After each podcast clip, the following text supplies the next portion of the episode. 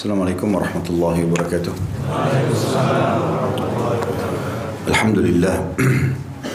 Tidak pernah berhenti lisan seorang muslim memuji Tuhannya Allah. Satu-satunya pencipta, pemilik, penguasa Semua yang di langit, semua yang di bumi dan semua yang di kedalaman lautan. La ilaha illallah La ma'buda bihaqqin illallah. Tidak ada Tuhan yang berhak disembah kecuali Allah dengan memujinya Alhamdulillah Dia telah menjanjikan dengan janji yang benar Segala kebutuhan kita akan dipenuhi Dalam roda kehidupan di muka bumi ini. Maka selalulah menjadi orang yang memuji Allah. Selanjutnya kita panjatkan salawat dan taslim Kepada Nabi besar Muhammad Sallallahu alaihi wasallam Satu-satunya manusia yang telah Allah pilih Menutup risalah langit Tidak lagi Nabi dan Rasul setelahnya. Dan kita diperintahkan untuk menjadikannya sebagai suri tauladan dan siapa pun menjadikannya sebagai suri dan pasti akan sukses bersama dengan manusia terbaik ini. Karena dia telah berhasil menjadi suami yang terbaik, sahabat yang terbaik, guru yang terbaik, murid yang terbaik karena pernah belajar dari Jibril alaihissalam dan juga menjadi pakar ekonomi dan politik yang terbaik. Maka sekali lagi buah tidak akan jauh dari pohonnya dan mengucapkan satu kali salam hormat tidak atau akan dibalas oleh Allah dengan sepuluh kali tambahan rahmat dan tidak rugilah orang yang mengucapkan itu karena rahmat Allah luas sekali masuk dalamnya pengampunan dosa peninggian derajat dan pemenuhan segala kebutuhan. Maka jadilah orang selama memuji Allah Alhamdulillah selalu mengucapkan salawat dan taslim kepada Nabi besar Muhammad sallallahu alaihi wasallam. Lanjutkan pada buku kita Minhajul Muslim yang ditulis oleh Syekh Abu Bakar Jazair rahimahullah kita akan masuk ke materi keenam masalah ahlul bagi atau hukum para pemberontak. Setelah sebelumnya terakhir kita bahas adalah bab muharibin atau kelompok Islam yang mengangkat senjata di hadapan manusia dan mengganggu jalan umum dengan menyergap para pejalan kaki, membunuh dan juga merampas harta mereka. Artinya orang-orang yang suka uh, menghadang orang, perampok maka ini wajib diperangi. Diberikan nasihat agar mereka taubat ke jalan Allah. Kalau tidak maka diperangi. Karena Allah telah berfirman dalam surah Hujurat ayat 9 A'udzu billahi minasyaitonir rajim faqatilul ladzi tabghi hatta tafiya ila amrillah. Maka perangilah golongan yang berbuat aniaya sehingga golongan itu kembali kepada perintah Allah. Dan siapa pun yang terbunuh karena melawan perampok-perampok ini akan mati syahid Begitu juga jika ada di antara mereka yang tertangkap sebelum bertaubat maka had harus dijatuhkan padanya. Baik berupa pembunuhan, penyaliban, pemotongan, pemotongan kedua tangan, pemotongan kedua kaki atau diusir. Ya. Ini sudah kita jelaskan pada pertemuan terakhir kita dulu. Beranjak daripada firman Allah Subhanahu wa taala, "Innama jazaa'ul ladzina yuharibuna Allah wa rasulahu wa yas'auna fil ardi fasadan ay yuqattalu aw yusallabu aw tuqatta'a aydihim wa arjuluhum min khilafin aw yunfaw min al-ard." Sesungguhnya pembalasan terhadap orang-orang yang memerangi Allah dan Rasulnya dan membuat kerusakan di muka bumi. Kerusakan ini artinya kesalahan yang dilakukan secara rame-rame dan terus berulang. Ya, seperti tadi kita bahasakan perampokan misalnya maka hukum mereka hanyalah dibunuh atau disalib ya, atau dipotong tangan dan kaki mereka dengan bertimbal balik. Jadi misalnya tangan kanan dengan kaki kiri atau kaki tangan kiri dengan kaki kanan atau dibuang dari negeri tempat kediamannya. Al-Maidah 33. Juga merujuk tindakan yang dilakukan oleh Rasulullah SAW terhadap orang-orang uraniyin yang mengambil unta zakat dengan membunuh pengembalanya, kemudian mereka melarikan diri. Maka Nabi SAW menyuruh mengejar mereka dan menghukum para pelaku perampokan tersebut. Ini sudah kita jelaskan tentunya ya. Ya seperti sekarang banyak premanisme rame-rame menghadang jalan orang, setiap penjalan kaki terganggu segala macam. Ini hukum murah muharibin. Pemerintah setempat wajib untuk menasehati mereka, memberikan peringatan kalau mereka tidak mau ditangkap. Dan itu kalau ketangkap sedang melakukan kriminal maka hukumnya dibunuh dalam Islam. Kalau berlaku hukum Islam ya. Tapi kalau tidak, maka mungkin sekarang kayak dipenjarakan ya itu peraturan-peraturan yang ada. Tapi peraturan Allah SWT tadi dihukum, kemudian disalib dia, ditaruh di jalanan supaya jadi pelajaran bagi orang-orang. Tidak lagi yang melakukan itu. Atau kalau dianggap uh, ada di antara mereka bertingkat-tingkat ada kepalanya, pimpinannya dan ada yang bawahannya tidak ngerti apa-apa cuma ikut-ikutan, maka ini hukumnya mungkin lebih ringan daripada pemimpinnya. Kalau ini dibunuh maka ini dipotong secara bersilang tangan kanan dengan kaki kiri atau tangan kiri dengan kaki kanan supaya tidak lagi kerusakan di muka bumi. Pada siang ini semoga Allah berkahi kita membahas materi ke-6 masalah ahlul bagi atau pemberontakan. Poin A-nya pengertian ahlul bagi. Ahlul bagi ialah sekelompok orang yang memiliki suatu kekuasaan dan kekuatan yang bermaksud memisahkan diri dari penguasa yang sah karena alasan-alasan yang cukup rasional Misalnya mereka mengira penguasa mereka adalah kafir atau mengiranya telah berbuat curang dan zalim. Kemudian mereka membentuk sebuah kelompok yang menolak tunduk kepada penguasa yang sah dan bermaksud memisahkan diri darinya. Itu definisi dulu. Definisi ahlul bagi ya atau para pemberontak adalah orang-orang yang mau keluar dari pemerintahan resmi. Ada pemerintah sudah resmi dia sengaja memberontak, melawan dengan kekuatan militer untuk menggulingkan itu.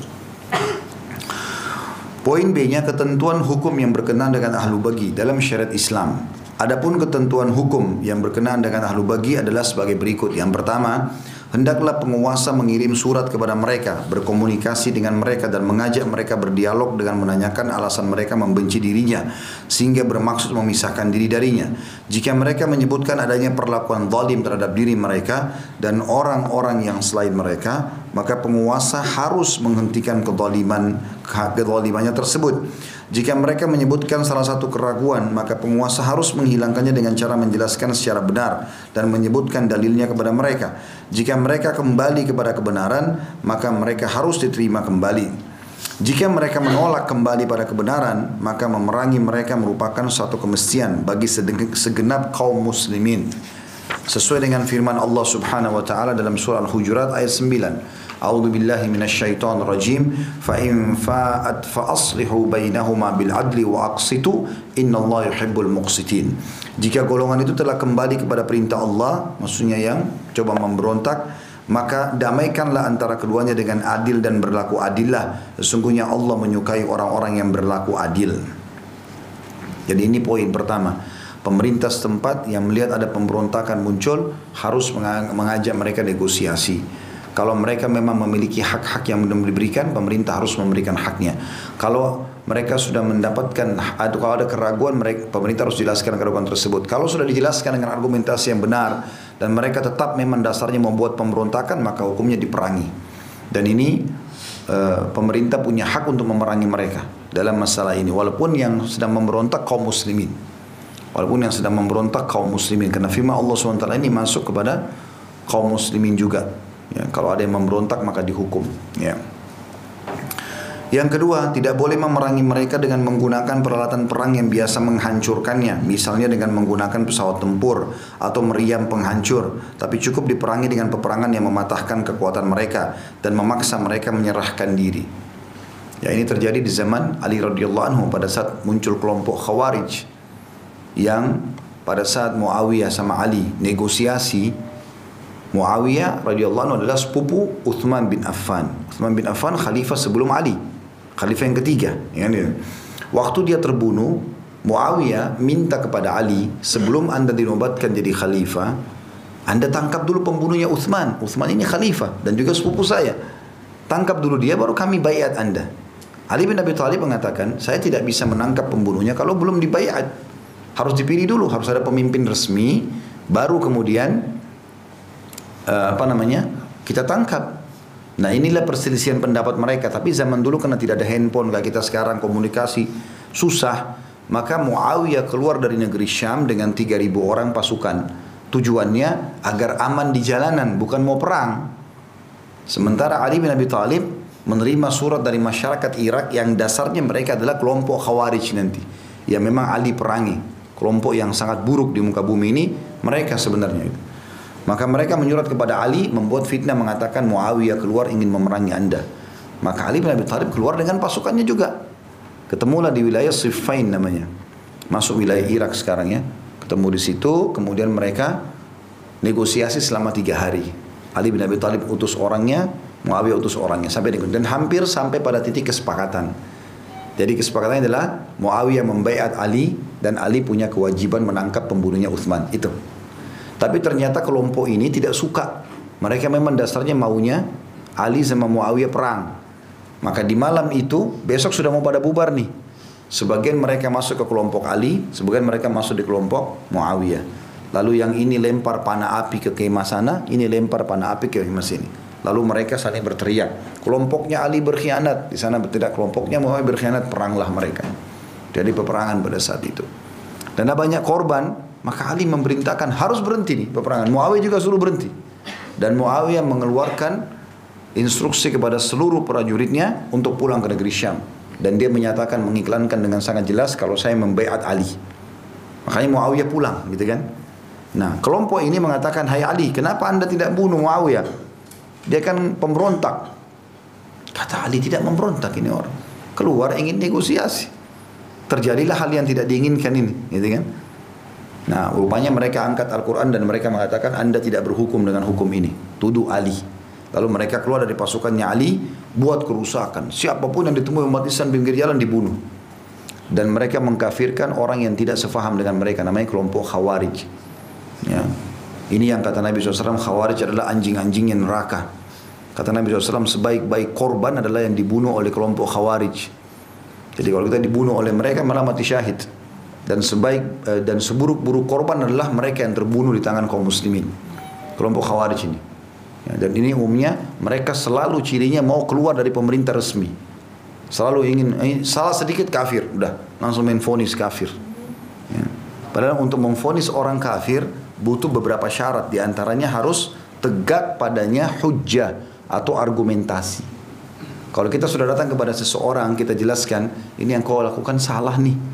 Ini murtad dalam Islam gini-gini. Udah jelas sama dia tegak argumentasi dia tidak mau terima baru kita fonis dia. Gak boleh main fonis sembarangan. Tidak boleh main fonis sembarangan. Bahkan kalau ada orang tidak sholat depan mata kita nggak boleh langsung kita fonis dia kafir. Mungkin dia tidak tahu.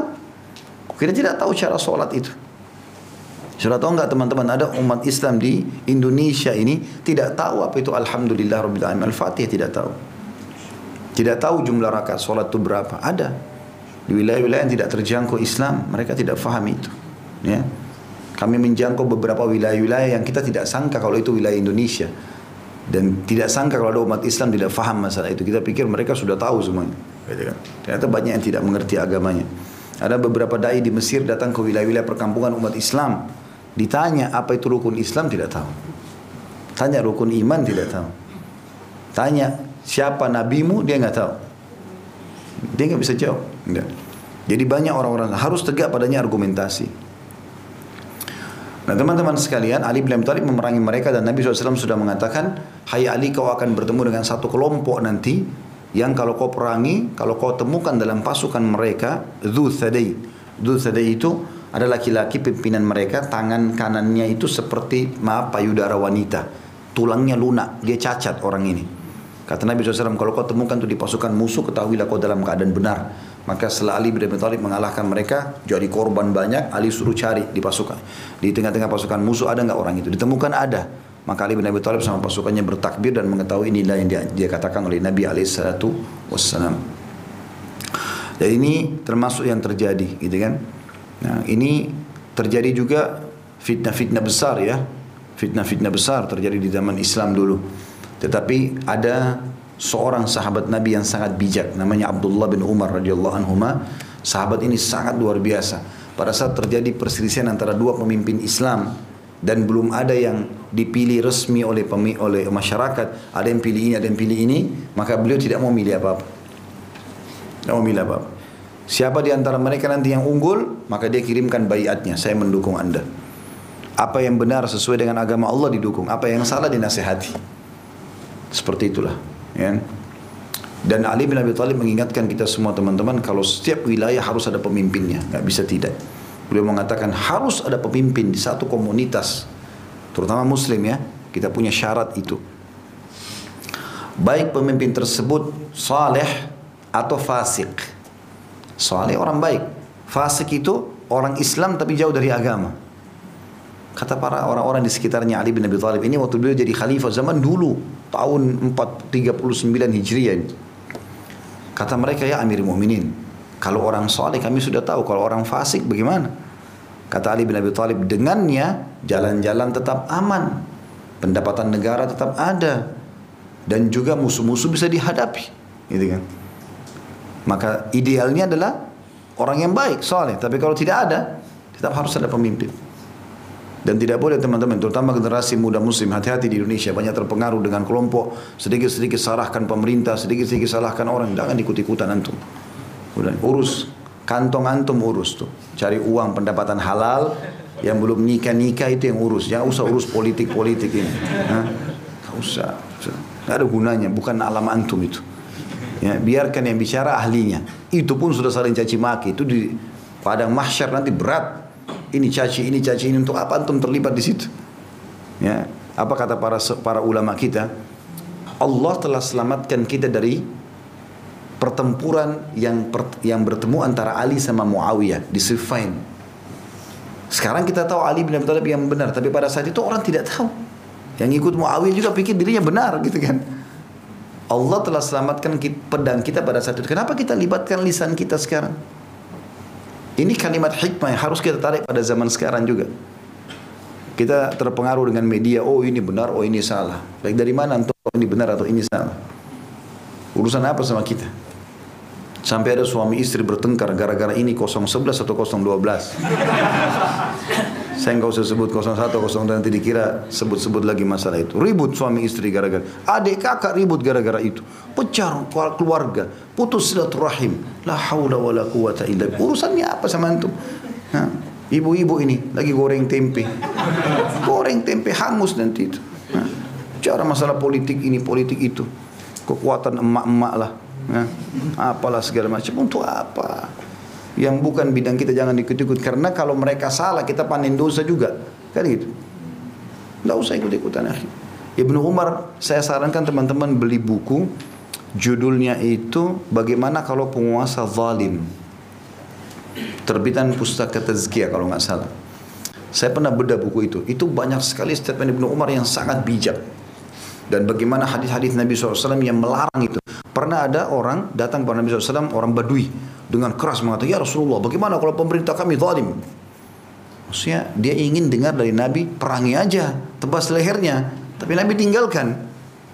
Dia ikut lagi, Ya Rasulullah, pemimpin kami zalim, bagaimana? Dengan kasar dia ngomong. Nabi SAW tinggalkan, nggak mau lihat. Rupanya sholat, habis sholat datang lagi temannya satu sama orang badui kasar-kasar di semua. Ya Rasulullah, pemimpin zalim bagaimana? Kata Nabi SAW, taati pemimpinmu. Walaupun punggungmu dicambuk, hartamu diambil. Karena ternyata taat pada pemerintah itu mendatangkan maslahat yang besar. Maslahat yang besar dalam arti kata apa? Kita masih bisa mengatur doa-doa kita, strategi kita ke depan lebih baik gitu loh. Daripada mendatangkan mudarat yang lebih besar. Orang-orang di Syria sekarang teman-teman nyesalnya luar biasa. Teman-teman kita di Syria itu banyak yang menyesal berharap kalau pemerintah dulu tetap berhukum seperti mereka. Pemimpinnya Syiah, betul. Tetapi dulu ahli sunnah wal jamaah punya masjid, punya penerbitan buku, ceramah-ceramah bisa. Fakultas-fakultas universitas itu banyak, ahli sunnah wal jamaah boleh kuliah. Yang penting tidak diganggu hukumnya dia. Begitu memberontak sedikit, oh ini begini begini, berontak terus dibombardir sama pemerintah mereka. Sekarang lebih dari 200 ribu orang mati dibantai. Pasar nggak bisa lagi, nggak ada pasar. Orang makan, antum kalau di sini itu cari bekas roti kering di pasir. Susah. Nah ini tidak difahami ini gitu loh kadang-kadang. Anak-anak muda kita di Indonesia, oh semangatnya, enggak begini, begitu. Apa ikut-ikutan sana sini, nggak faham apa-apa. Antum jangan menjadi korbannya politik ini. Ya. Nggak boleh jadi korban. Umat Islam harus bijak. Urus masjid antum. Nabi SAW mengingatkan, kalau terjadi fitnah, antum khawatir nih, benar atau salahnya. Maka apa kata Nabi SAW? Patahkan pedangmu, tutup pintu rumahmu dan ibadahlah di rumahmu. Kita disuruh malah menghindar dari fitnah itu. Jangan terlibat, bahaya. Karena kelompok-kelompok pemberontak-pemberontak ini nanti itu akan ada hukum sendiri. Saya tidak katakan di Indonesia terjadi pemberontakan ya. Tidak akan katakan, tapi bisa arahnya ke sana kalau dibiarkan terus. Dan Alhamdulillah kita di Indonesia masih bisa ngontrol kaum muslimin. Dalam arti kata mengontrol, ya sudah. Kalau ini menang ya sudah kita ikut kan gitu. Tetapi ini kalau tidak dikontrol bisa berbahaya. Bisa terjadi hal-hal yang di luar daripada uh, apa namanya uh, target ataupun tujuan kita ya. Tujuan kita ini berbahaya sekali bagi umat Islam. Kalaupun terjadi kelompok Bagyo pemberontak, maka pemerintah tidak boleh membombardir mereka. Seperti kasus Syria itu nggak boleh sebenarnya. Dia boleh memerangi pemberontak-pemberontak, tapi tidak boleh pakai senjata pemusnah. Kan? Ini enggak kan perempuan pada diperkosa, dipukul ini, oh macam-macam Quran dibakar, masjid dibakar, ini enggak benar semuanya. Akhirnya sekarang dengan kezaliman yang terjadi, keluarlah fatwa sebagian ulama tentang adanya jihad gitu kan. Karena sudah terlalu zalim, terlalu berlebihan gitu loh pemerintahnya, sudah salah juga. Jadi ada keringanan bagi pemerintah memerangi ahli bagi orang-orang yang memberontak tapi dengan syarat tidak boleh membumi hamuskan mereka gitu kan jadi diambil senjatanya, ia disita, dimasukkan ke penjara, mereka tidak bisa lagi leluasa, itu iya. Ya. Tapi juga tidak boleh mereka berlebihan. Itu boleh keringanan tapi tidak boleh berlebihan. Kalau sudah berlebihan sampai pada tingkat sudah kezaliman yang terjadi, maka ini terjadi kebalikan hukum. Nanti masyarakatnya bisa mendapatkan hukum untuk menggulingkan itu, gitu kan? Apalagi kalau sudah sampai dilarang sholat. Ya. Kata Nabi SAW, waktu para sahabat mengatakan akan datang pemimpin yang zalim setelah saya meninggal nanti. Kata para sahabat, ya Rasulullah, kami boleh mengangkat senjata. Kata Nabi SAW, jangan selama mereka masih bolehkan kalian sholat. Kalau sudah sampai pakai sampai tingkat masjid ditutup, tidak boleh sholat segala macam, akhirnya berubah hukum. Masyarakat boleh secara hukum syari sekarang untuk menggulingkan gitu kan. Maka ini harus hati-hati tentunya dalam poin-poin seperti ini. Yang ketiga anak-anak serta kaum perempuan mereka tidak boleh dibunuh dan harta mereka tidak boleh dirampas. Tidak ada namanya gonima dari pemberontak. Kan gonima terampasan perang dari musuh. Tapi kalau mereka kelompok pemberontak dari kaum muslimin tidak boleh diambil anak-anak dan perempuan mereka sebagai tawanan perang, gitu kan? Tetapi senjata mereka boleh dilucuti, diambil karena itu yang akan jadi pemicu pemberontakan lagi. Yang keempat, ahlu bagi yang terluka tidak boleh dibunuh. Siapa saja di antara mereka yang tertawan maka tidak boleh dibunuh. Dan siapa saja di antara mereka yang mundur serta melarikan diri dari medan perang maka tidak boleh dibunuh. Berdasarkan pernyataan Ali radhiyallahu anhu ketika perang Jamal orang yang mundur dari medan perang tidak boleh dibunuh. Orang yang terluka tidak boleh dibunuh. Dan orang yang menutup pintunya niscaya ia aman. Hadis ini disebutkan oleh Sa'id bin Abi Mansur Ibnu Abi Syaibah dengan maknanya. Dan ini riwayat Al-Hakim dalam kitab Mustadrak jilid 2 halaman 168 dan juga Al-Baihaqi jilid 8 halaman 182.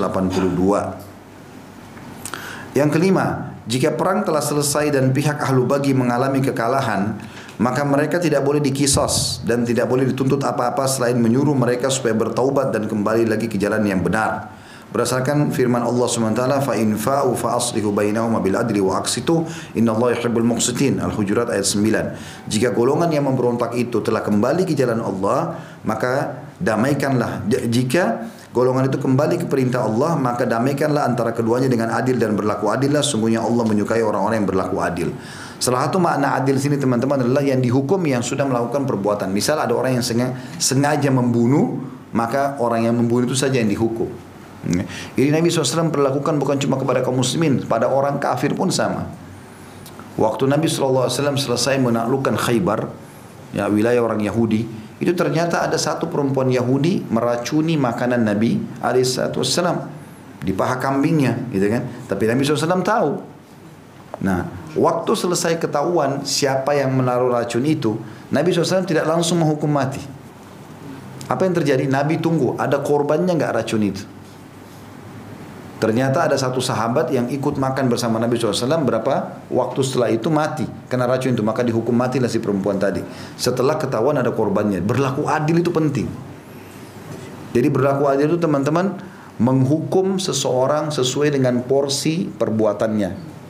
Ini termasuk antum tarik dalam semua lini kehidupannya. Misalnya antum berumah tangga, istri berbuat salah. Maka kalau kesalahan itu sudah selesai, jangan diungkit-ungkit lagi. Suami berbuat salah, maka kita perbaikin. Setelah baik dia bertobat misalnya selesai. Maka jangan diungkit-ungkit lagi. Kita buka lembaran baru. Setiap kali ada orang punya masalah rumah tangga datang kepada saya, Ustaz ada masalah gini-gini. Saya selalu menasihati. Nasihatnya begini, jalankan ya. Sekarang buka lembaran baru. Karena kita menikah sama manusia, manusia punya ya kekurangan dan kelebihan. Kalau tidak mau punya masalah nikah sama boneka, kan? Nah, atau itu balon yang pakai angin tuh enak. Antum marah kempesin aja. Tapi manusia. Maka Nabi SAW saja mengalami masalah-masalah dengan Aisyah dan rumah tangganya. Sering kali kan ada kecemburuan terjadi segala Tapi diperbaiki. Waktu Aisyah lagi ngambek dengan Nabi SAW, kata Nabi SAW, wahai Aisyah, wahai Ummu Abdillah, dipanggil Ummu Abdillah ini nama panggilan sayangnya. Daripada bertikai, lebih baik damai, kata Nabi SAW. Jadi Nabi pun ajak damai, gitu kan. Lalu Nabi SAW tanya, wahai Aisyah, kau ridho nggak kalau saya panggil Umar bin Khattab sebagai penengah. Kata Aisyah tidak mau. Karena Umar orangnya keras gitu kan. Baik, kau ridho ah, Uthman bin Affan. Uthman tidak ngerti apa-apa. Kau ridho ayahmu Abu Bakar? Oh iya, kalau ayah saya mau. Maka Nabi SAW panggil Abu Bakar. Begitu Abu Bakar masuk ke dalam rumah, gitu kan? Nabi SAW bagi duduk satu sisi, Aisyah lagi buang muka, marah, ngambek. Tidak tahu apa sebabnya nih. Tidak disebutkan sebabnya pada tapi ada masalah terjadi kan gitu. Maka Abu Bakar mengatakan, ada apa wahai eh, Rasulullah? Ada terjadi sesuatu antara aku dengan Aisyah dan dia butuh penengah. Kami melihat kau orang penengahnya. Abu Bakar malu, bagaimana Nabi mau ditengahi ini? Rasulullah tuntunan dari langit. Tapi dia, Nabi minta dihormati. Maka Aisyah tiba-tiba bilang, Ya Rasulullah jujurlah. Begitu dia bilang jujur, Abu Bakar marah. Abu Bakar langsung angkat tangannya, hampir dipukul Aisyah. Bagaimana bisa kau ucapkan kalimat jujur kepada Rasulullah? Ini manusia paling jujur di muka bumi. Maka tiba-tiba Aisyah sembunyi di belakangnya Nabi. Gitu kan. Maka Nabi SAW mengatakan, wahai Abu Bakar, kalau kau bisa datang memperbaiki antara kami, perbaiki. Kalau tidak, biarkan kami selesaikan masalah kami di bawah atap rumah kami. Abu Bakar keluar, gitu kan. Aisyah ngambek lagi duduk di sebelah. Kata Nabi SAW, wahai Aisyah, baru saja kau jadikan punggungku sebagai tempat berlindung. Sekarang kau ngambek lagi. Tapi artinya ada masalah, terjadi. Cuma diselesaikan. Gitu kan? Dan buka lembaran baru. Antum juga dengan para sahabat begitu. Teman-teman gitu kan. Bukan satu kesalahan lalu kita buat semuanya itu sudah jadi masalah buat kita. Enggak. Kecuali masalah-masalah besar yang memang dasarnya kayak dia murtad dari Islam misalnya gitu kan dia melakukan kerusakan di muka bumi diingatkan tidak mau tahu ya itu. Kan kita disuruh mencintai karena Allah membenci karena Allah. Kalau dia baik kita cintai karena Allah. Kita dukung perbuatan baiknya dan kita berikan eh, kita bersahabat dengan dia. Kalau dia buat salah kita nasihatin nggak mau dengar kita tinggalkan juga karena Allah. Kan begitu salah satu dari tujuh golongan yang didaungi oleh Allah. Tidak ada naungan kecuali naungannya. Maka ini harus digarisbawahi semuanya. Nah mirip dengan masalah ini jadi orang-orang yang berbuat salah pun itu didakwahi. Ali bin Abi Thalib radhiyallahu anhu sebelum memerangi kaum Khawarij, itu beliau mengutus Abdullah bin Abbas radhiyallahu anhu datang ke, ke tempat mereka. Kirim surat, ada orang yang saya mau kirim kata Ali. Datanglah Abdullah bin Abbas, ulamanya sahabat. Dan itu banyak dari kaum Khawarij yang taubat dinasehati. Kenapa kalian mau keluar dari Ali bin Abi Thalib? Ada masalah apa? Ini pemimpin resmi. Ini sahabat Nabi, ini anak mantunya Nabi, sepupu Nabi. Salah satu dijamin masuk surga, dinasehatilah. Jadi kan ada hukum masalah pada masalah apa syubhat dijawab oleh Abdullah. Banyak yang kembali kepada pemahaman yang benar yang tidak mau itu yang diperangi oleh Ali radhiyallahu anhu. Cuma memang dalam mendakwahi orang-orang yang salah ini teman-teman sekalian tidak boleh kita undang mereka ke tempat kita. Itu sebagian adab dalam perdebatan yang diajarkan oleh para ulama. Jangan kita ajak ahli bidah, ahli maksiat datang ke tempat kita untuk menjelaskan karena bisa jadi syubhat. Tapi ulama kita yang datang kepada mereka untuk menjelaskan. Gitu lah. Karena banyak orang kena syubhat. Subhanallah saya pernah hadir salah satu uh, bukan seminar tetapi di salah satu kampus negeri kita di Indonesia. Tidak usah saya sebutkan. Terus didatangkanlah seseorang yang pikiran berarnya luar biasa ini. Luar biasa. Sampai sahabat pun disalah-salahin gitu loh. Sampai dia berani mengeluarkan statement itu alif lam mim ha mim ya. Huruf-huruf awal dari dalam Al-Qur'an Toha Yasin. Itu ringkasan nama-nama penulis wahyu. Kalau saya juga hidup zaman itu saya juga tulis ringkasan nama saya. Ini kalimat bahaya sekali gitu. Dianggap Al-Quran ada tambahan dari para sahabat, bukan murni lagi. Ini bisa kufur. Tapi orang ini diundang oleh sebagian ikhwan dengan niat supaya dialog. Ya, waktu itu kebetulan saya diminta menjadi penengahnya waktu itu kan, untuk menjadi pembandingnya. Tapi saya melihat ini orang diundang di tengah-tengah komunitas kita. Jadi apa yang dia ucapkan kalau lisannya tajam sekali dia bisa menjelaskan buat syubhat, gitu kan? Masa begini saya tidak boleh, masa begini saya tidak boleh. Jadi ada orang-orang awam yang hadir terpengaruh. Jadi itu berbahaya. Tapi kalau orang yang faham di antara kita yang datang menjelaskan kepada mereka, justru keawaman mereka bisa terjawab. Ya, itu salah satu hikmah yang diambil daripada utusan Ali bin Abi Thalib atau diutusnya Abdullah bin Abbas radhiyallahu majma'in oleh Ali bin Abi Thalib kepada kaum Khawarij. Yang kelima, jika perang telah selesai ini sudah kita bahas tadi ya, maka tidak boleh ada kisos ya. Artinya sudah selesai, tinggal di kalau yang dianggap masih berbahaya maka dihukum, di penjara, di, diasingkan dari masyarakat supaya tidak tersebar kerusakannya. Catatan jika dua kelompok dari kalangan kaum muslimin terlibat peperangan di antara mereka karena fanatik golongan, harta atau jabatan tanpa alasan dibenarkan oleh agama, maka keduanya dianggap telah melakukan kezaliman dan masing-masing dari keduanya wajib mengganti kerusakan yang telah diperbuatnya, baik jiwa ataupun harta kelompok yang satunya. Ini sudah pernah kita bahas dalam kisos ya. Kalau orang bunuh orang lain, dendanya berapa? Masih ingat nggak?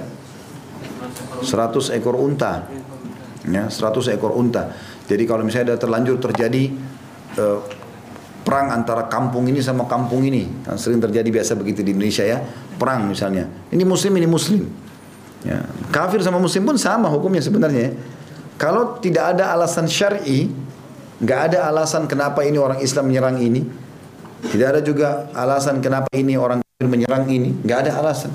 Dan mereka di bawah satu naungan pemerintahan, maka di sini pemerintah wajib untuk menengahi mereka dan memberikan hak masing-masing. Siapa yang terbunuh di sini dibayar jiwanya, dendahnya, dianya dan siapa yang terdolimi maka diberikan haknya. Seperti itulah.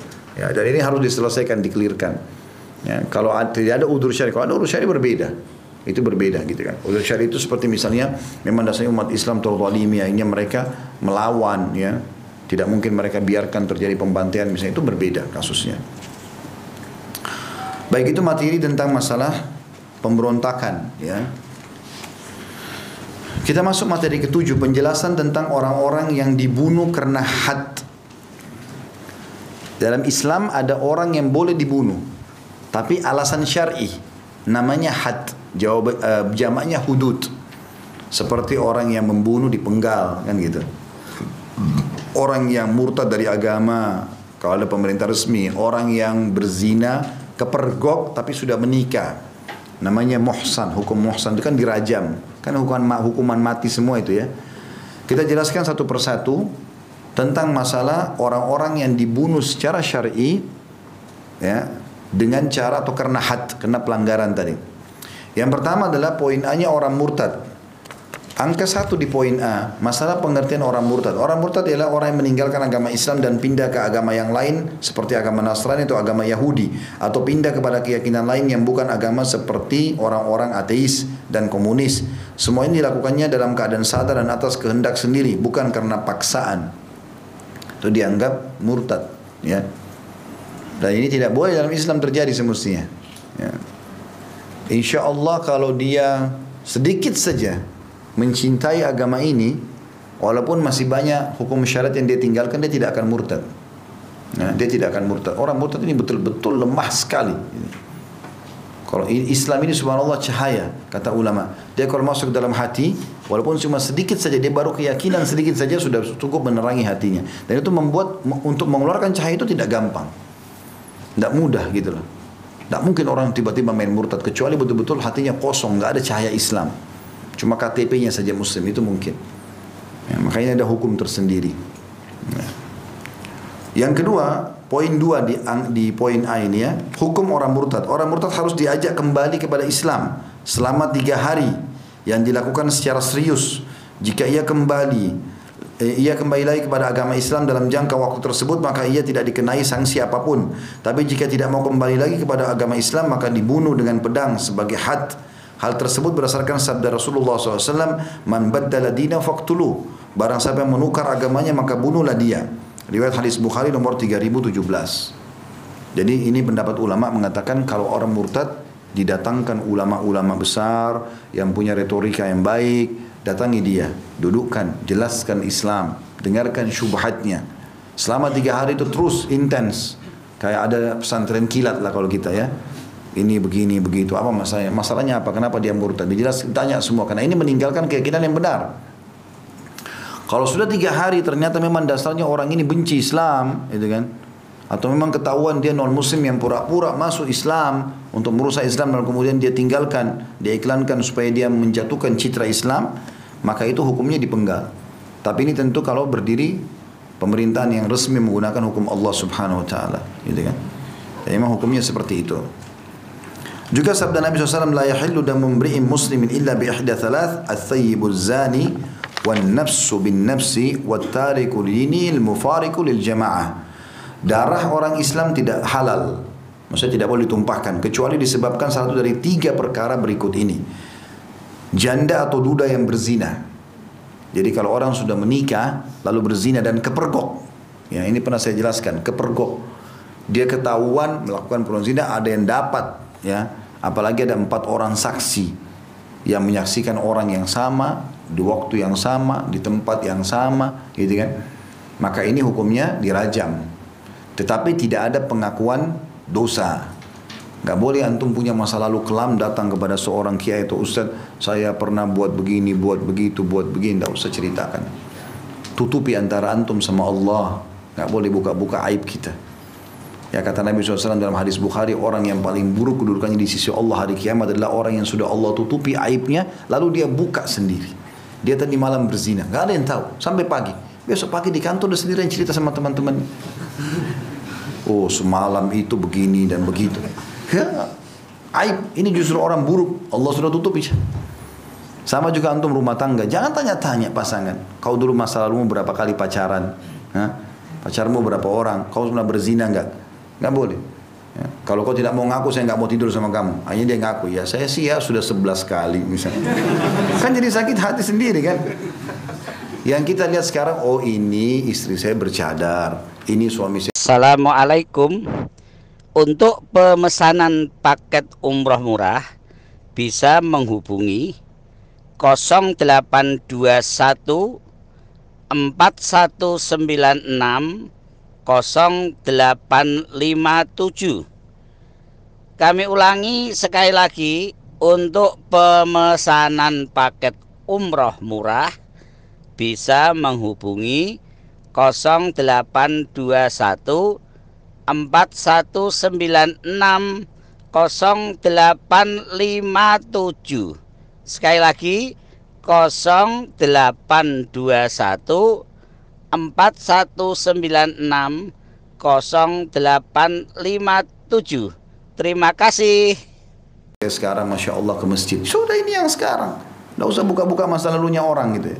Tidak usah korek-korek. Orang mukmin begitu. Pernah ada seseorang wanita bertanya kepada seorang syekh di Masjid Nabawi di Madinah. Pertanyaannya itu, saya punya masa lalu yang kelam, ada kesalahan yang saya lakukan. Mungkin maksudnya adalah perzinahan gitu kan. Sekarang saya sudah tobat, masih layak nggak saya dapat laki-laki soleh? Apa kata Syekhnya menjawab, kalau kalau kau menikah dengan wanita dengan laki-laki yang soleh, maka dia tidak akan pernah menanyakan masa lalumu. Dia cuma tahu kau sekarang ke depan, selesai. Begitulah keadaannya, gitu kan?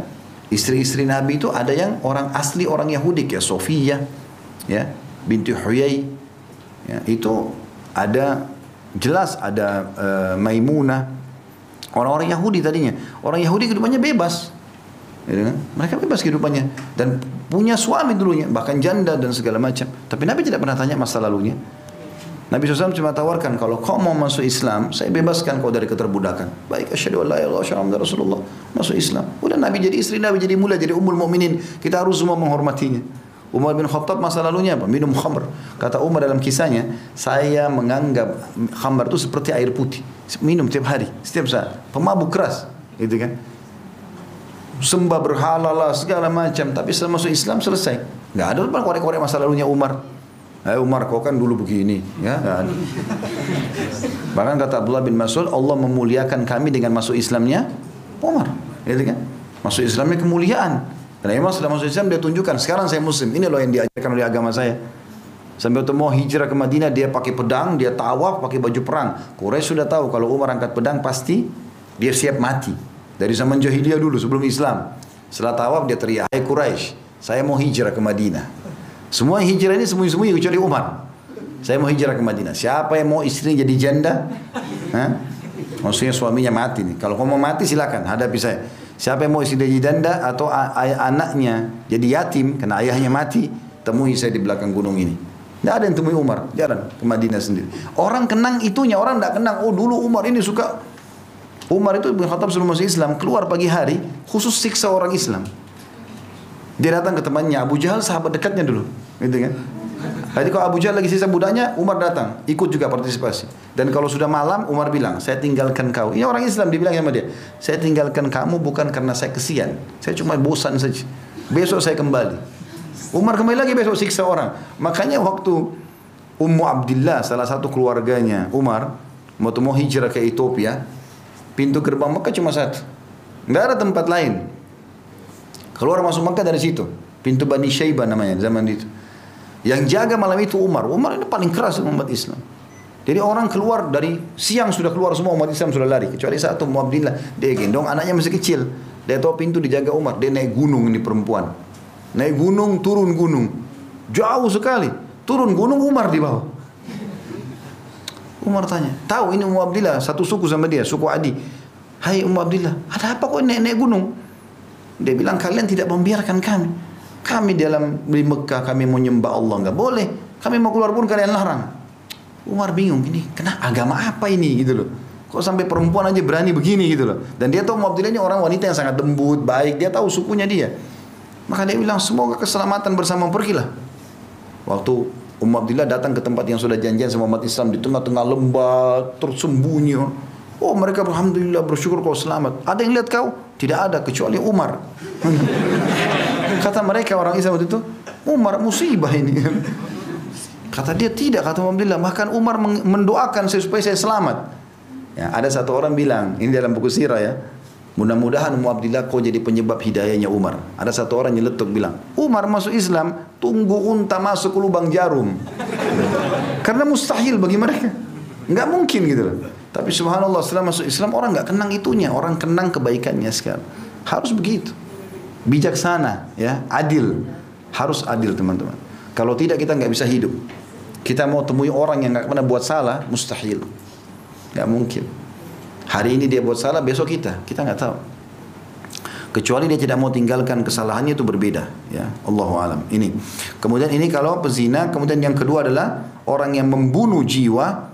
Ya, kalau dia bunuh secara sengaja, setelah ditelusuri dari pemerintah tempat memang sengaja dia pukul kepalanya kah, dia tusuk perutnya kah, dia kasih racun kah, memang dia sengaja lakukan bukan karena e, didesak, ditekan ya. Ada orang kan diambil anaknya, kau harus bunuh orang itu kalau tidak anakmu saya bunuh misal, itu lain kasusnya. Tapi kalau dia sengaja memang mau membunuh orang ini karena pertengkaran saja maka itu hukumnya dikisos, dipenggal juga. Dan yang ketiga adalah ini bahasan kita orang yang meninggal meninggalkan agama dan keluar dari jamaah kaum muslimin. Hadis riwayat Bukhari nomor 6878 Imam Muslim 1676. Poin nomor tiga, hukum orang murtad setelah pembunuhannya. Jika orang murtad telah dibunuh, maka jenazahnya tidak dimandikan, tidak disolati, dan tidak dimakamkan di pemakaman kaum muslimin dan hartanya tidak boleh diwarisi, melainkan menjadi harta fai atau rampasan kaum muslimin yang dipergunakan untuk kemaslahatan umat. Berdasarkan firman Allah taala dalam surah At-Taubah ayat 84 A'udzu billahi minasyaitonir rajim. Wa la tusalli ala ahadin minhum mata abadan wa la takum ala qabri. Innahum kafaru billahi wa rasuli wa matu wa hum dan janganlah sekali-kali kamu mensolati jenazah seseorang yang mati di antara mereka.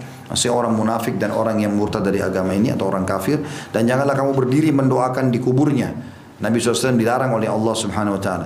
Sesungguhnya mereka telah kafir kepada Allah dan Rasulnya dan mereka mati dalam keadaan fasik.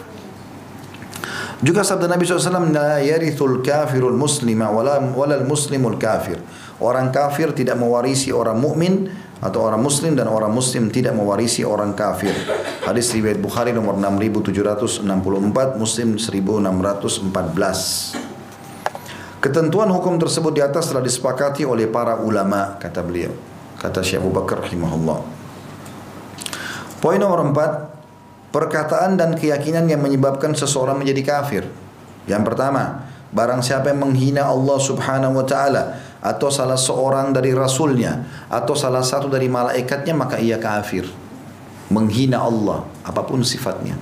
Kayak orang-orang Yahudi mengatakan Allah itu fakir, tangan Allah itu ter, ter, tertutup artinya bakhil ada kan dalam Al-Quran diceritakan ya, orang Yahudi mengatakan yadullahi maglulah tangannya Allah itu tertutup maksudnya pelit Allah nggak memberi gitu Allah juga mengatakan laqad sami Allahu alladziina qalu inna Allah faqirun wa nahnu agniya. Allah telah mendengar orang yang mengatakan sesungguhnya Allah itu miskin dan kami kaya. Nah, itu semua kalimat-kalimat kufur ya, menghina Allah Subhanahu wa taala. Ya, ada orang subhanallah sudah kehabisan orang yang harus dihina sampai pindah kepada pencipta. Ya. Hina manusia saja nggak boleh. Apalagi menghina sampai pencipta Allah. Ya. Kemudian juga menghina salah satu dari rasul-rasulnya. Ya. Ada di antara nabi yang pernah Allah ika ingatkan berikan peringatan seperti Nabi Yunus alaihissalam kan Nabi Yunus dikirim ke wilayah Nainawah di wilayah Irak, satu negeri lebih dari 100 ribu orang lah penghuninya penyembah berhala. Nabi SAW uh, apa Nabi Allah SWT mengutus Nabi Yunus SAW ke situ mendakwai mereka. Tapi rupanya mereka tidak mau dengar dakwah itu. Nabi Yunus berdoa sama Allah, ya Allah berikan saya tempat lain. Niatnya baik, tapi karena uh, syarat yang Allah berikan kepada para nabi-nabi dan rasul, mereka tidak boleh tinggalkan lokasi dakwah walaupun mereka harus dibunuh kecuali datang perintah Allah. Kalau sudah menjadi rasul, balasannya surga, jaminannya. Mereka punya pahala lebih banyak, tapi dengan syarat tidak boleh tinggalkan lokasi dakwah. Seperti Nabi Yahya dibunuh oleh kaumnya. Ya. Anak Nabi Zakaria alaihissalam Bani Israel membunuhnya. Maka Nabi Yunus ambil inisiatif sambil nunggu doanya diijabah. Dia pikir akan diijabah, dia pergi tinggalkan Nainawa. Niatnya naik lokasi, cari lokasi lain tapi ternyata Allah marah dengan dia karena itu. Dia keluar, dia naik kapal, kisahnya masyhur dengan kapal dihantam dengan ombak, mau tenggelam gitu kan.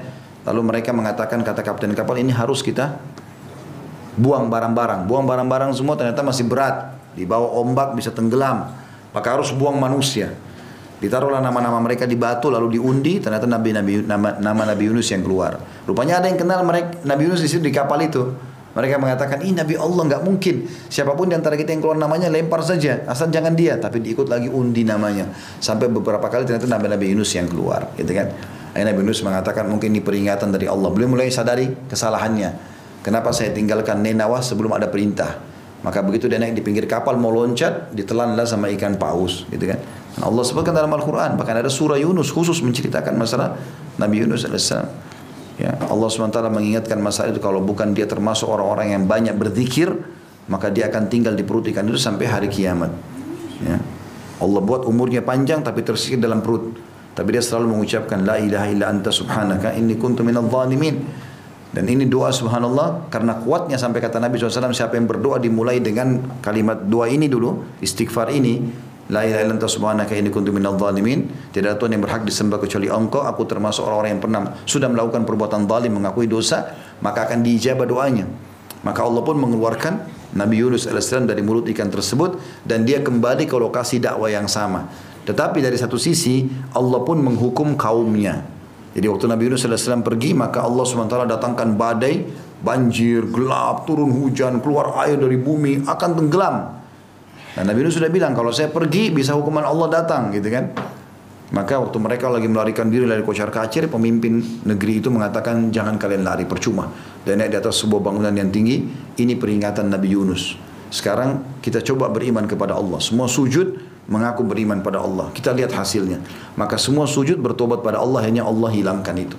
Langit jadi cerah, air semua kembali masuk ke dalam bumi ini kalau teman-teman kita yang sedang dicoba sama Allah yang tsunami, yang bergempa, banjir, ini lakukan ini, berhenti semua itu sebenarnya. Karena itu hukuman dari Allah SWT, peringatan kan. Nabi Yunus kembali lalu mendakwahi mereka. Itu ya teman-teman sekalian apa kata Nabi SAW? Janganlah seseorang di antara kalian berkata, aku lebih baik daripada Yunus bin Matta. Jadi walaupun Nabi Yunus pernah Allah hukum begitu, tidak boleh kita mengatakan, oh saya lebih baik dari Nabi Yunus. Tetap mereka lebih baik. Para nabi-nabi adalah manusia terbaik. Di sini dikatakan kalau ada orang yang menghina salah satu dari nabi-nabi Allah itu nggak boleh, gitu kan. Begitu juga dengan salah satu malaikat-malaikatnya. Ya. Orang Yahudi yang paling unik dalam masalah ini teman-teman karena benci Allah, benci malaikat, semua dibenci walaupun tidak lihat dengan mata kepala. Waktu Abdullah bin Salam radhiyallahu anhu masuk Islam, pendeta Yahudi datang kepada Nabi SAW mengatakan, Hai Muhammad saya ingin tanya kepada pertanyaan yang tidak diketahui kecuali oleh Nabi. Artinya kalau kau jawab saya masuk Islam. Ditanyalah oleh dia, gitu kan? Kata Nabi SAW silahkan bertanya. Dia tanya lah gitu kan. Dia bilang apa makanan pertamanya, siapa yang pertama masuk surga. Kemudian apa makanan pertamanya ahli surga. Kapan anak laki-laki itu ikut, kapan anak-anak itu mirip ayahnya maksudnya laki-laki, kapan anak perempuan atau kapan anak perempuan lahir ikut mirip ibunya gitu ya. Maka Nabi SAW mengatakan Pertanyaanmu ini baru saja Jibril datang memberitahukan kepadaku jawabannya. Apa kata Abdullah bin Salam? Jibril adalah musuh orang Yahudi dari kalangan malaikat. Malaikat pun dibenci aneh, padahal tidak kelihatan gitu kan. Artinya ini aneh sekali, tapi itu yang terjadi. Ada orang begitu, membenci para malaikat, aneh. Dan Allah menyatakan kekafiran orang-orang yang membenci Jibril, Mikail, malaikat-malaikat yang mulia. Makanya rukun iman kita yang kedua setelah iman kepada Allah, iman kepada para malaikat-malaikat itu makhluk-makhluk Allah yang mulia gitu. Ya. Baik, hadis itu tadi tentu saya tidak lanjutkan karena sudah pernah kita jelaskan ya. Tapi kalau teman-teman ada yang belum dengar, maka Nabi SAW mengatakan yang pertama masuk surga adalah orang-orang fakir dari kaum muhajirin dari Mekah. Kemudian makanan pertama di surga adalah hati ikan ya yang diberikan pada mereka. Dan kalau sperma laki-laki mendahului sperma perempuan ya atau oviumnya ya itu maka akan terjadilah laki-laki ya anaknya laki-laki. Kalau laki, suami lebih dulu klimaks kalau uh, sperma perempuan atau hasil uh, uh, benihnya perempuan itu lebih dulu daripada laki-laki dia lebih dulu klimaks maka anaknya perempuan. Seperti itulah. Maka Abdullah bin Salam masuk Islam gara-gara informasi tersebut karena dia tahu ini tidak diketahui kecuali oleh orang nabi atau atau, atau oleh seorang nabi yang kedua, sebab atau perkataan dan keyakinan yang bisa menyebabkan seseorang kafir, barang siapa yang mengingkari kerububiannya Allah, keuluhiyaannya, atau salah satu risalah para rasul dan berpendapat bahwa ada nabi setelah penutup para nabi yaitu Rasulullah SAW, maka ia telah kafir. Apa makna kalimat ini? Barang siapa yang mengingkari kerububian. Rububiyah diambil dari kata-kata Rob. Rob artinya pencipta. Ya, jadi di awal buku kita ini kita pernah membahas empat bab khusus. Itu untuk mengenal Allah. Tentang tauhid rububiyah, tauhid uluhiyah, tauhid asma sifat waktu itu kita pelajari. Ya. Ini tiga-tiga kita belajar. Ada satu bab lagi kita belajar tentang Allah juga. Ya. Tapi di sini teman-teman sekalian, yang dimaksud dengan rububiyah adalah mengakui dan mengesahkan Allah dari sisi penciptaan. Jadi wajib kita sebagai seorang muslim berkeyakinan semua yang kita bisa lihat tidak lihat diciptakan oleh Allah. Apa pun itu. Mau langit dengan semua ada di sana bintang-bintangnya matahari, pergantian siang malam, burung yang berterbangan, awan, semua ini la ilaha illallah. Di bumi manusia dengan beragam macam warna kulit, paras wajah, poster tubuh, bahasa, ya. Hewan-hewan dari semut, serangga-serangga sampai gajah semuanya la ilaha illallah. Semua tumbuh-tumbuhan dari kecil sampai besar yang berbuah sayur-sayuran yang di dalam tanah yang di atas semua ini la ilaha illallah. Batu-batu, air, api, udara la ilaha illallah. Semuanya kalimatnya itu jelas. Itu namanya rububiyah. Kita harus mentauhidkan Allah dari sisi rububiyahnya. Artinya mengisahkan Allah dari sisi penciptaan. Itu yang dimaksud di sini potongan pertama. Barang siapa yang mengingkari rububiyahnya Allah. Ada yang ragu, sepertinya bintang itu bukan Allah yang buat. Misal. Atau sepertinya hujan ini turun bukan karena Allah. Dan seterusnya. Ini bisa kufur. Makanya pernah Nabi SAW habis sholat turun hujan lebat waktu itu. Pagi hari habis sholat subuh. Nabi SAW mengatakan habis salam, habis zikir Nabi bilang kepada para sahabat, Allah berfirman telah tiba pagi hari ini hamba-hambaku beriman padaku kufur kepada bintang-bintang dan ada yang kufur kepada aku beriman pada bintang-bintang. Maka para sahabat penasaran bagaimana itu ya Rasulullah. Kata Nabi SAW, siapa yang mengatakan hujan ini turun karena Allah, dia telah beriman kepada Allah dan kufur kepada bintang-bintang. Dan siapa yang mengatakan hujan ini turun karena bintang ini atau bintang itu, dia telah beriman kepada bintang dan kufur kepada Allah. Tidak ada yang terjadi di muka bumi ini kecuali dengan izin Allah SWT. Semua cuma sebab-sebab saja. Sebab-sebab. Ya. Sebab ini supaya ada apa ya hiasannya kehidupan ini. Antum ada orang ditabrak mati. Kan ada ceritanya kan, oh orang itu ditabrak. Dasarnya ajalnya datang. Kan nikahnya begitu. Mau dia ditabrak, mau dia diranjang, detik itu dia harus mati. Ajal kalau datang kan gitu. Tapi ada nanti kemasannya oh ini ceritanya. Tapi semua ini dengan kehendak Allah Subhanahu wa taala. Nah, kita kalau mengisahkan Allah dari sisi rububiyah penciptaan, kita akan meyakini semua ini tidak akan terjadi kecuali dengan izin Allah SWT itu semua dengan kemahaadilannya kemahaadilannya Allah SWT lebih mengetahui kenapa diciptakan semua ini. Kenapa ini berkulit hitam kenapa ini kulit putih kenapa ini pendek kenapa ini tinggi kenapa ada semut kenapa ini segala macam. Itu hikmah Allah SWT tugas kita mempelajari untuk mengenal Allah Subhanahu Wa Taala. Ini dikatakan ya poin dua barang siapa yang mengingkari kerububiannya Allah. Keuluhiyannya keuluhiyan ini ini juga sudah kita pelajari. Kita harus mentauhidkan Allah dari sisi uluhiyah atau sesembahan, sembahan. Sembah ibadah. Ya, salat, puasa, segala macam kita harus esakan Allah. Tak boleh syirik. Tak boleh parankan Allah dengan makhluk. Ada orang begitu di Indonesia, salat, Allahu Akbar. Al-Fatihah, Iyyaka na'budu wa iyyaka nasta'in. Hanya kepadamu ya Allah kami menyembah. Hanya kepadamu kami minta tolong. Itu makna iyyaka na'budu wa iyyaka nasta'in. Salam pergi kuburan sebelah masjid, minta-minta. Wahai Syekh fulan, Kiai fulan, kasih saya. Mana komitmenmu tadi? Katanya iya karena budu wa iya karena nasta'in. Kan gitu. Coba cari riwayat teman-teman. Ada nggak sahabat yang pernah minta di kuburan Nabi? Ini sering saya ingatkan ya. Nabi SAW itu setelah meninggal beliau pun itu masih Aisyah masih hidup. Radhiyallahu 30 tahun lebih. Aisyah itu masih hidup sampai zaman Ali bin Abi Thalib, sampai zaman Muawiyah bin Abi Sufyan. Sampai tahun 40-an sekian. Jadi 30 tahun lebih Nabi meninggal. Nabi meninggal tahun 11, masih hidup. Ini ranjangnya Aisyah, ini kuburannya Nabi. Sebelah. Satu ruangan. Tidak pernah Aisyah buka rumahnya, ayo ambil tanahnya Nabi, berkah. Ayo minta di sini, tidak pernah. Sahabat ada yang mengucapkan salam lewat depan rumah, rumah Nabi, Assalamualaikum ya Rasulullah. Baca salawat pergi, selesai. Kalau Nabi saja nggak dilakukan, kenapa kita lakukan pada orang lain? Siapa lebih mulia daripada Nabi SAW? Tapi kadang-kadang orang nggak mau faham. Nanti kalau diingatkan, oh ini garis keras, oh ini wahabi, wah ini, ini. Aduh, la haula wa la quwata illa billah. Diingatkan supaya jangan salah, ya akhi. Tapi kalau nggak mau dengar, silahkan. Buat saja. Berarti sudah disampaikan. Jangan nyesal hari kiamat ya. Karena emang ini contoh banyak, gitu kan? Itu Abu Bakar, itu syuhada Uhud, syuhada Badr, orang-orang mulia, Nabi jamin surga. Tidak pernah ada sahabat datang ambil tanahnya. Tidak pernah mereka datang minta-minta, sudah tidak pernah sama sekali. Sampai diceritakan waktu di zaman Muawiyah bin Abi Sufyan, itu pernah ada saluran air, ada mata air ditemukan.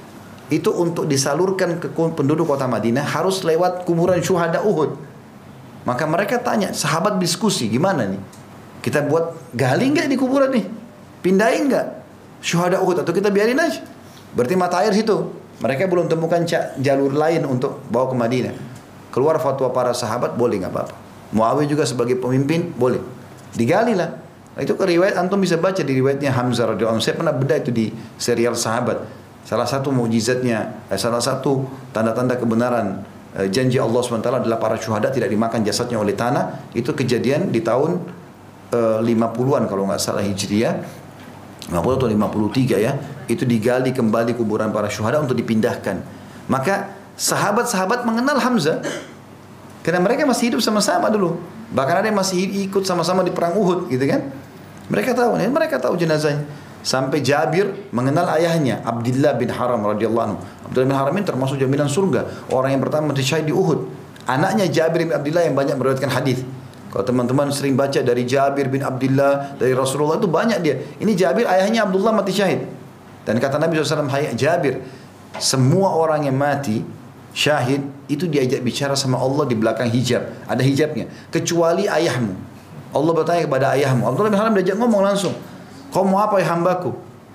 Ya, kata kata Nabi SAW kata Jabir eh, kata Abdullah tidak ada ya Allah nikmat apa lagi ini Nabi SAW ceritakan kayak live Allah ajak bicara si ja, Abdullah disampaikan kepada anaknya karena Abdul Jabir ini sedikit sedih ayahnya meninggal gitu loh lalu dibahas gitu kan Lalu kata Nabi SAW, ayahmu ditanya sampai berapa kali dia nggak mau dia mengatakan, Ya Allah, saya hanya minta kau kembalikan jasadku agar aku mati syahid lagi. Bukan ikut perangnya ya, itu proses dipenggal lehernya. Proses ditusuk, itu yang dia mau cari. itu. Karena pada saat itu dia mati syahid. Karena besarnya nikmat yang mereka lihat gitu loh. Nah itu orang-orang mulia. Musa bin Umair. Ya, ini dai Nabi pertama yang menjabarkan Islam di Madinah. Ada semua di kuburannya. Kuburannya syuhada Uhud itu. Waktu digali, semua jenazahnya dikeluarin tuh untuk dipindahin, dirapiin gitu. Semuanya masih utuh. Kata Jabir bin Abdullah, saya melihat sendiri ayah saya dan saya mengenal baju yang dipakai itu baju hitam garis-garis putih. Itu masih utuh bajunya dan bagian kepalanya sempat luka kena pedangnya orang kafir itu dipegang sama ayahnya. Itu dia bilang kata Jabir kalau saya pindahkan tangan ayah saya darahnya ngucur. Sudah 50 tahun meninggal. Itu. Terus tanya kembali berhenti darahnya. Sampai dikatakan itu ada cangkul yang dicangkul sempat dicangkul kembali tanah, kena jempolnya kakinya Hamzah. Begitu dinukil dalam kisah ya, berdarah, keluar darah, padahal sudah 50 tahun meninggal. Mereka seperti orang hidup. Tapi tidak pernah ada riwayat satupun mereka datang ambil tanahnya kuburan itu. Atau minta-minta pada mereka. Ini kenapa kita lakukan gitu kan? Tapi sekali lagi kalau mau kerjain silahkan. Jangan lagi bilang ini larangnya sudah tidak apa-apa. Tapi tugas kami sampaikan. Kalau masuk di akal anda ambil kan gitu. Kalau enggak nggak mau terima juga nggak apa-apa. Silahkan saja bebas gitu. Jadi seperti itulah kurang lebih. Jadi itu namanya uluhiyah, sesembahan ya. Jadi kita menyembah Allah Subhanahu wa taala artinya kita betul-betul hanya minta tunduk takut kepada Allah. Qul inna salati wa nusuki wa mahyaya wa mamati apa? Lillahi rabbil alamin. Semua hidupku, matiku, maksudnya semua prosesi yang saya lalui dalam kehidupan, semua yang terjadi kematian dan sesudahnya, semua ibadahku, sembelihanku hanya untuk Allah semata. Allah perintahkan kita kerjakan, tidak diperintahin ya sudah jangan. Sudah selesai, agama sudah sempurna. Nggak boleh ditambah, nggak boleh dikurangi, seperti itulah. Kemudian selanjutnya atau salah satu risalah mengingkari satu risalah Rasul. Kalau tadi kan menghina di poin pertama ya. Kalau ini lebih tinggi lagi mengingkari. Misalnya orang mengatakan Isa bukan nabi. Nggak boleh. Walaupun dia muslim dia kafir. Salah satu rukun iman kita rukun iman yang keempat setelah iman kepada Allah, iman kepada malaikat, iman kepada kitab-kitab, iman kepada rasul-rasul. Ya? Semua kita harus yakini. Kalau ada orang Islam yang mengatakan Isa bukan nabi, kafir. Nggak boleh. Musa bukan nabi, kafir. Makanya kita mengklaim mereka kafir. Kenapa? Karena mereka menolak isyarat Nabi Muhammad SAW. Mereka aku Yahudi bilang iya, Musa nabi. Tapi Isa bukan. Muhammad bukan. Gitu kan? Makanya terjadi peperangan besar antara Nasrani sama Yahudi sebelum Nabi Muhammad SAW datang. Saling mengkafirkan. Karena ini menolak risalah Nabi setelahnya, ini ini meyakini ada Nabi setelah itu, gitu kan? Begitu juga yang terjadi pada kita. Maka tidak boleh ada keraguan sama sekali dengan risalah satupun dari atau tidak boleh mengingkari risalah nabi-nabi. Tetapi syariat yang diterapkan adalah syariat nabi dan rasul terakhir. Nabi Muhammad alaihi wassalam dan ingat agama yang Allah turunkan hanya satu Islam saja. Nggak ada agama baru. Nggak ada tuh agama Yahudi Nasrani itu nggak ada. Bukan agama itu. Yang ada Islam. Karena Allah bilang inna dina inda Allah Islam. Di sisi Allah agama itu hanya Islam. Jadi semua nabi-nabi muslim. Semua nabi-nabi muslim. Cuma beda di syariat, hukum-hukum. Ada yang hukum ini diterapkan di zaman nabi ini, nanti dihapus di zaman nabi setelahnya. Ada yang dibolehkan di sini, di sini dilarang. Ada di sini dilarang, di sini dibolehkan. Seperti itulah. Itu dijelaskan dalam Al-Quran ya kan. Sampai Allah SWT memanggil ahli kitab telah datang kepada kalian Rasul yang telah mengangkat belenggu-belenggu dari kalian karena di zaman risalah Nabi Musa Nabi Isa ada yang berat tapi dalam risalah Al-Quran diringankan diringankan. Orang-orang Yahudi dulu itu kalau bajunya kena najis nggak boleh lagi dipakai, dipotong, dibuang. Risalah kita Imam SAW dicuci, selesai kan? Begitu. Orang dulu kalau mau taubat bunuh diri. Kita sekarang tinggal taubat nasuha. Ya, dalam surah Al-Baqarah kan begitu. Faktulu anfusakum Nabi Musa bilang waktu mereka buat dosa kami mau taubat. Kata Nabi Musa faktulu anfusakum bunuh diri kalian.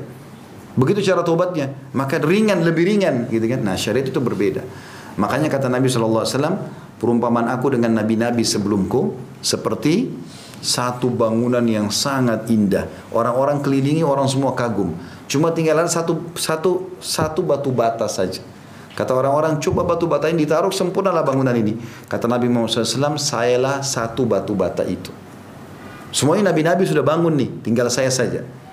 Maka kalau ditaruh di sana Nabi Muhammad SAW, maka sempurnalah. Berarti Nabi bukan bawa ajaran baru agama baru ini agama Islam sama cuma syariatnya yang berbeda-beda gitu jadi kita wajib meyakini masalah itu makanya dalam akhir surah Al-Baqarah salah satu ayatnya la nufarriqu baina ahadim mir rusuli satu konsep kita kita tidak membeda-bedakan antara nabi-nabi dan rasul-rasul ya yang ketiga, barang siapa yang menentang salah satu kewajiban dari Allah Subhanahu wa taala yang telah disepakati para ulama, misalnya sholat, zakat, puasa, haji, berbakti kepada kedua orang tua atau jihad, maka ia telah kafir.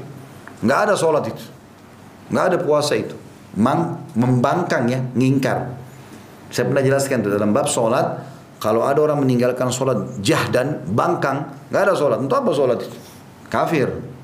Gak ada keraguan. Tapi kalau dia malas-malas, takasulan, sholat kapan dia mau, kalau disuruh, kalau dilihat, ini masih ditakzir, diingatkan.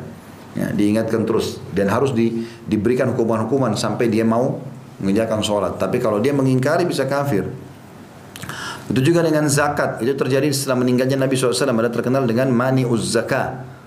Jadi ada orang-orang Arab yang masuk Islam dulu zaman Nabi SAW, mereka zakatnya di store ke Madinah. Nabi yang alokasikan kan gitu. Setelah Nabi meninggal mereka bilang apa? Nabi Muhammad SAW sudah meninggal, maka nggak ada zakat lagi.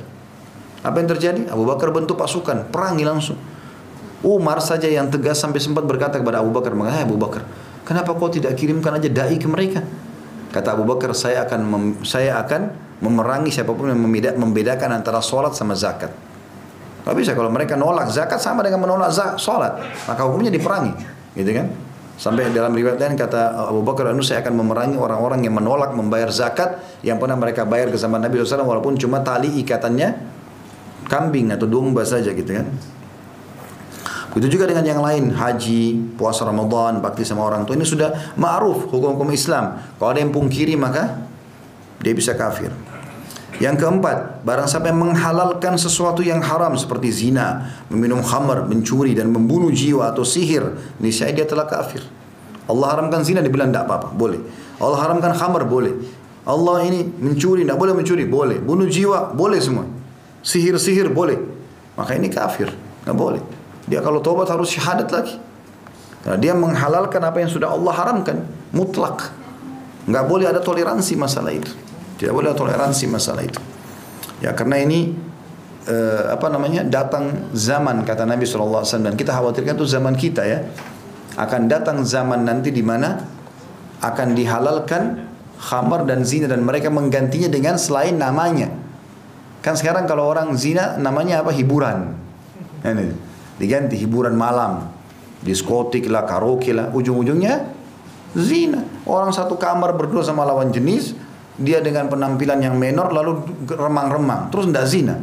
Ini omong kosong nggak mungkin kan itu Nabi SAW nggak mungkin salah. Tidak akan duduk dua orang laki-laki dan perempuan kecuali yang ketiganya syaitan. Dan syaitan pasti menjerumuskan. Tidak mungkin salah. Penyampaian Nabi SAW itu luar biasa. Tepat sekali makanya kita disuruh jauhi gitu kan nggak boleh sama sekali begitu juga dengan masalah khamar mereka ganti namanya kan alkoholnya cuma sekian persen khamar akhi dan ukhti karena kata Nabi SAW yang kalau dikonsumsi banyak memabukkan sedikitnya haram. Kalau minum alkohol segentong mabuk nggak? Mabuk berarti tetesnya haram. Karena kalau banyak memabukkan selesai. Lagian kenapa kalau nggak minum khamrin? Ada susu, ada madu, ada sirup, banyak yang lain halal. Untuk apa? Gitu kan? Itu contoh, tapi banyak orang begitu. Sama juga dengan membunuh jiwa atau sihir. Ini bahaya sekali sihir ini. Karena penyihir di Indonesia subur sekali. Luar biasa suburnya. Ini musuh-musuh Allah semua ini penyihir-penyihir ini. Iya. Menjauhkan orang dari agama Islam. Ya. Ini bahaya. Dan ini umat Islam yang banyak buat. Jadi khadam pembantu-pembantunya syaitan. Gitu kan. Apalagi kalau sudah dekat dengan masa-masa pemilihan. Ya banyak yang beli keris, banyak yang beli batu, banyak yang beli ini khurafat ya akhi dan ukhti. Pertunjukkan kualitas kita, sujud di malam hari minta sama Allah. Allah itu malikal mulk, raja yang sebenarnya. Allah bilang yu'ti mulkahu man yasha. Ya, dia memberikan kerajaan siapa yang dia inginkan wa yanzi'ul mulka mimman yasha. Dia juga menarik kerajaan dari siapa pun yang dia inginkan. Allah bisa berikan. Kenapa minta kepada dukun-dukun yang mereka itu dasarnya tidak tahu apa yang sedang mereka lakukan? Mereka menyembah syaitan dan syaitan itu dibawa manusia, musuh manusia dan dibawa manusia. Ya, tidak boleh sama sekali tunduk kepada mereka.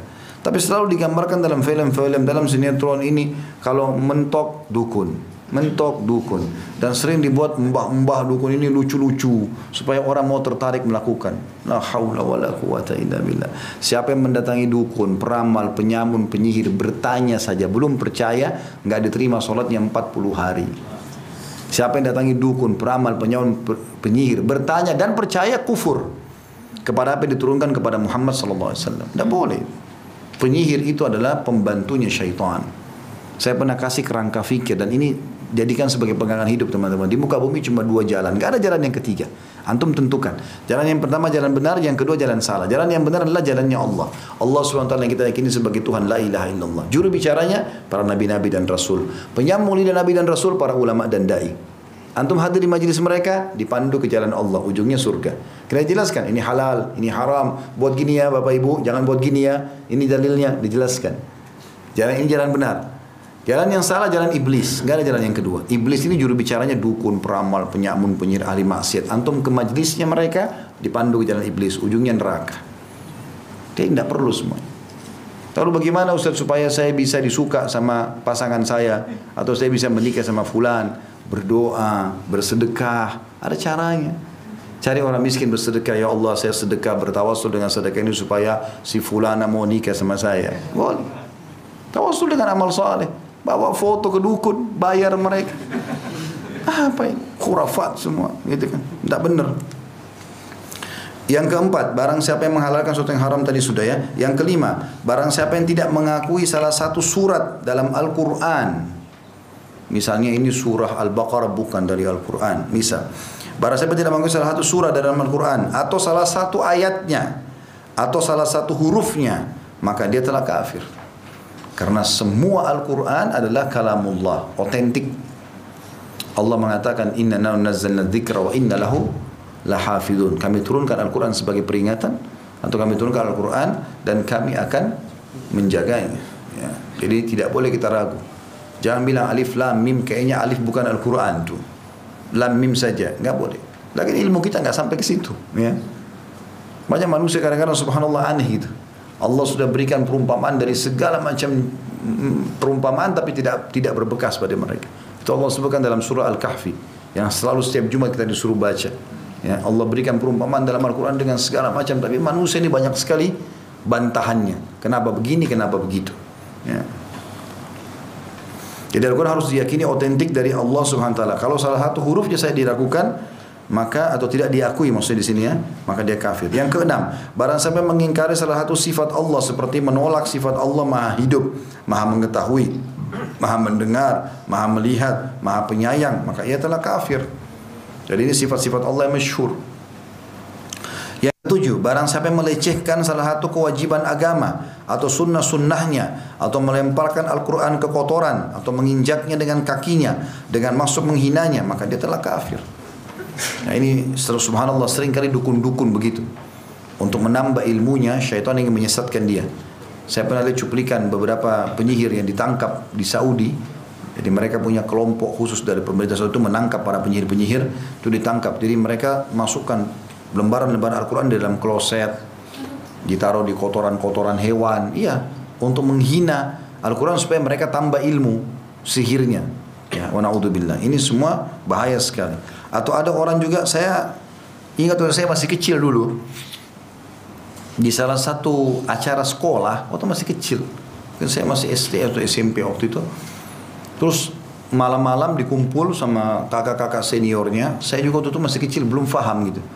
Terus dipeganglah Al-Quran lalu kemudian ditunjukkan kalau ini apa ini? Ini Al-Quran. Kalian bela? Ayo coba yang bela. Terus ditaruh Al-Quran di bawah dengan alasan ingin menunjukkan nih supaya kalian bela Al-Quran. Ditunjukkan supaya emosinya kepancing. Tapi ini kan tidak boleh. Taruh Al-Quran di tanah dihinakan gitu kan. Ada yang berdiri ditendang. Dengan alasan siapa yang berani yang mau bela Al-Quran? Untuk membangkitkan. Tapi ini tidak boleh ya. Karena ini sama menghina Al-Quran. Tidak perlu kita pakai contoh itu. Al-Quran subhanallah berbicara menjadi hujah dengan sendirinya. Kita tidak usah repot-repot teman-teman untuk mengorek-ngorek mendatangkan segala macam hal. Al-Quran itu berbicara sendiri kita kalau datang ayat Quran kita baca terjemahannya, itu kita akan ber, dia bicara dengan hati kita sendiri, dia akan berikan petunjuk. Jadi tidak ada masalah dengan itu semestinya. Ya. Baik kita lanjutkan mudah-mudahan insya Allah saya akan baca dulu sampai poin nomor 7 tadi ya. Poin nomor 8, barang siapa yang meyakini bahwa hari kebangkitan itu tidak ada atau tidak ada siksa di neraka jahanam atau tidak ada kenikmatan pada hari kiamat atau siksa dan nikmat itu hanya maknawi saja maka ia telah kafir. Di poin 8 ini akan saya jelaskan insya Allah Senin akan datang nanti lebih jauh tentang masalah adanya surga dan neraka dan bukti-bukti yang berhubungan dengan masalah itu. Allahu a'lam. Pertanyaan sekalian insya Allah saya akan datang. Biidnillah. Subhanakallah wa bihamdika. Asyhadu an la ilaha illa anta astaghfiruka wa atubu ilaik. Wassalamualaikum warahmatullahi wabarakatuh.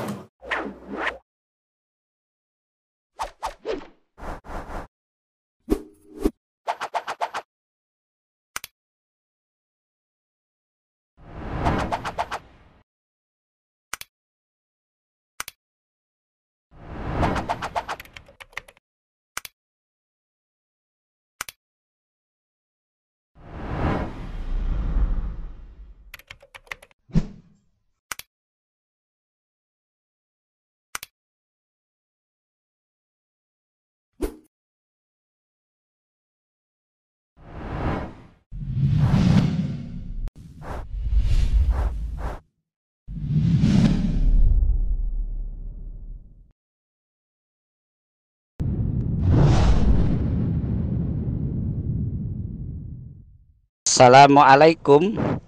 Untuk pemesanan paket umroh murah Bisa menghubungi 0821